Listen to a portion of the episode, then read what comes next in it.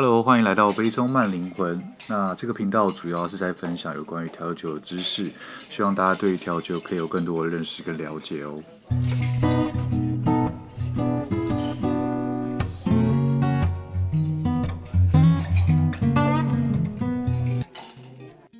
Hello，欢迎来到我的频道，我是 Ken。那我今天的话，想要跟大家分享的是，呃，威士忌中的苏格兰威士忌。对，为什么会突然呃来介绍苏格兰威士忌呢？因为其实我在第六集的时候有跟大家简单的介绍过威士忌，不过那时候的形式比较像是我提出一些可能大家比较容易误会啊，或者是不了解的地方，然后来跟大家做一个解释。其实那时候本来做那一集是想要就是一样，就简单介绍威士忌的。不过，因为威士忌当中里面有太多东西可以讲，而且不一样的产区，它的风味特色也非常不一样，所以那时候就很难，就是在短短十分钟之内把呃想要讲的东西讲出来。所以后来就想说，嗯，那就之后再把每一个区块的威士忌单独拉出来做介绍。这也是为什么我今天会来介绍苏格兰威士忌。好，虽然说没有明确记载哦，但是一般公认威士忌的生产最早是在大概公元四五世纪的时候，然后由爱尔兰的教士传到苏格兰。对，那最早最早有文献记载的时候呢，大概是在一四九四年的时候，一位天主教的修士在当时的国王的要求之下，然后使用麦芽作为原料，在苏格兰的艾雷岛制造出了第一批的。威士忌，然后一直到后来呢，修道院被解散，然后也因此，呃，酿酒技术也就从修道院传到普通的民众那边，也因此呢，威士忌就开始在苏格兰这边慢慢流行了起来。那政府也发现有这种新兴产业，所以开始对威士忌开始课税，然后税务是每年在升高，所以就是一直到后来。很多的商人他可能没有办法承受这个税务，所以他变成是他自己跑到比较偏远的地方开始做私酿酒。那这个状况一直维持大概到一八二三年的时候，英国政府重新修改了税法，然后开放了蒸馏厂的营业许可，重新的申请办法这样。所以那时候因为这个改动，所以那时候有很多的酒厂就开始窜出来。那我们现在很常听到的一些苏格兰威士忌，大部分也都是在那个之后才开始创立的。那当然就是苏格兰威士忌，它当然会有相应的法规跟规范，其实呃蛮多项的。不过我就把呃一些我觉得比较有趣的东西拿出来跟大家做一个分享。像它里面其中有一个提到，就是如果你的威士忌要放在小于七百公升的橡木桶里面熟成的话呢，它的存放地点是必须在政府认定的地点，而且最少要放置三年以上，才能被称为是威士忌。那当然，有些酒厂可能还没存放到三年，它就推出了。那这种酒呢，它的酒标就不能写是威士忌，仅可以标示为烈酒。这样，还有一个就是有关于年份的事情，就是如果我使用不同的橡木桶收成之后的原酒，然后去做调和。那酒标上面呢，只能标示最低年份，对，像是如果有一个威士忌，它使用了十二年、二十年、四十年的三种原酒去做调和，那它酒标上只能写十二年，对。那如果是单一橡木桶直接瓶装的威士忌呢，则需要在上面标示了像蒸馏日期啊、装瓶日期，还有橡木桶的编号、酒精浓度等等。那如果提到就是苏格兰威士忌，一定就是会听到像是什么 single grain、single malt 或者是 blend whisky 那它到底是什么意思？其实很简单，你就想 single 有 single 开头的，它就是指是单一酒厂出来的；那 blend 的话，就是指它是由多个酒厂出来去做调和的；那后面的 more 啊、grand 这种东西的话，就是指它是用什么原料去做的原酒。对，所以像我们最常听的 single more，它的意思就是单厂、单一个酒厂，然后原料是用麦芽所做出来的威士忌，这个就是所谓的 single malt。那我们接着来说说有关于苏格兰威士忌它的产区这件事情。那产区这件事情蛮有趣的，因为我们现在大概比较知道的，就像是高地、低地、艾雷岛啊，我们可能是比较用风味去做一个划分，就是它不同产区可能会有什么样的风味。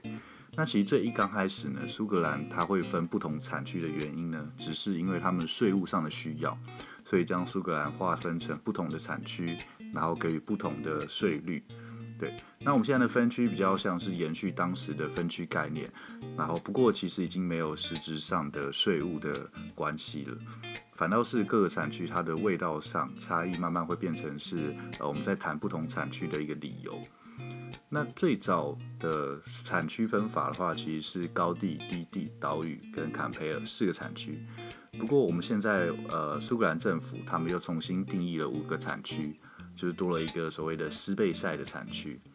但一定有人听过，就是苏格兰威士忌有六个产区，为什么会有这个说法呢？因为其实包含在呃高地区域里面的话，还有一个地方叫岛屿区。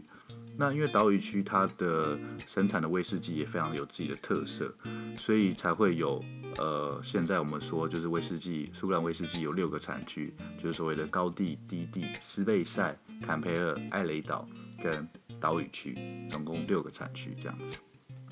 不过要注意，就是产区它的风味并不是绝对的哦，因为我们只能说它大概会是什么类型的。那当然也会有同一个产区，可是有很多不同的鲜明个性的威士忌，这是必须要注意的一件事情。接着我就讲一下，就是各个产区它的风味大概会有的特性，会不一样的地方。那当然这只是大概去叙述，因为就像我刚刚讲的，其实每个酒厂还是有可能有他们不一样的特性。那我们先来说低地区。那低地区的话，它其实它出来的威士忌通常都比较柔和，比较清爽。那像大家比较熟悉的，像欧肯特轩，或是另外一款我自己也蛮喜欢叫 Rosebank，是我自己蛮喜欢的两支的威士忌。然后，如果是高地地区的话，高地地区的话，它起伏非常的大，所以它其实呃威士忌的味道的鲜明度非常的够，而且它会因为它的地形关系，其实它还会分像是北高地、西高地、南高地、东高地跟中高地，对，所以就是光高地的话，它还可以再细分出这么多，对。那可能大家比较熟悉的话，像是大摩或者是格兰杰、欧本，其实都是算是高地地区的威士忌。那继续来说，艾雷岛，艾雷岛算是我很喜欢的苏格兰威士忌。那大家应该对艾雷岛印象就是它会有很重的泥煤味，对。那像大家比较常听到像是阿贝啊、科伊拉、拉加夫林或者是拉弗瑞、拉弗瑞，对不起。都是算是泥煤味比较明显的，不过它其实还是有呃泥煤味比较淡的威士忌，像是布纳哈本，它就算是艾雷岛里面比较清爽、泥煤味没有那么重的威士忌。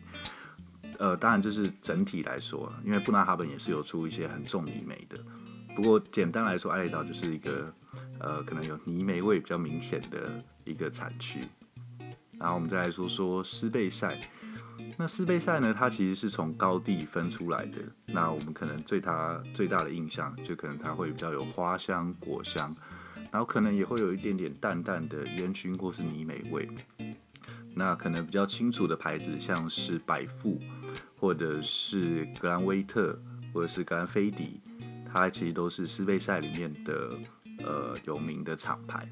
接着来说岛屿区，岛屿区顾名思义，它就是很多的岛屿，所以被称为岛屿区嘛。也因为它这个地形的关系呢，造成就是几乎岛屿区的威士忌呢，都会有比较明显的咸味啊、碘味、海味。那比较有名的就是 Highland Park 跟 Talisker 这两支威士忌，算是在台湾也算是蛮有名的。然后再来最后来说说坎培尔，坎培尔算是其实大家比较少知道的，因为坎培尔的话，它算是已经没落的一个产区，它在以前是非常繁荣的，可是后来因为很多的因素，市场因素啊，或者是当时的时代背景的关系，造成坎培尔的呃酒厂越来越少。那现在还比较有人知道的，可能就是像是 Springbank 或者是格兰蒂。或者是格兰格雷这几个。那今天的话，就是简单的介绍一下有关于苏格兰威士忌它到底是什么，有关于它的历史啊，不同的种类，还有可能产区跟风味的差异。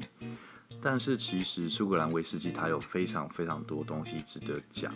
所以可能之后我会再把可能不同产区拉出来跟大家做单独的介绍。这一集的话，就是主要让大家对于苏格兰威士忌有一个概念。大概知道它是什么东西，然后可能之后在喝调酒或者是纯饮的时候，也可以因为知道不同的产区而对这支酒有更多的认识。这样，好了，感谢大家今天收听，我是 Cam，给爱喝调酒的你最好的 comment，拜。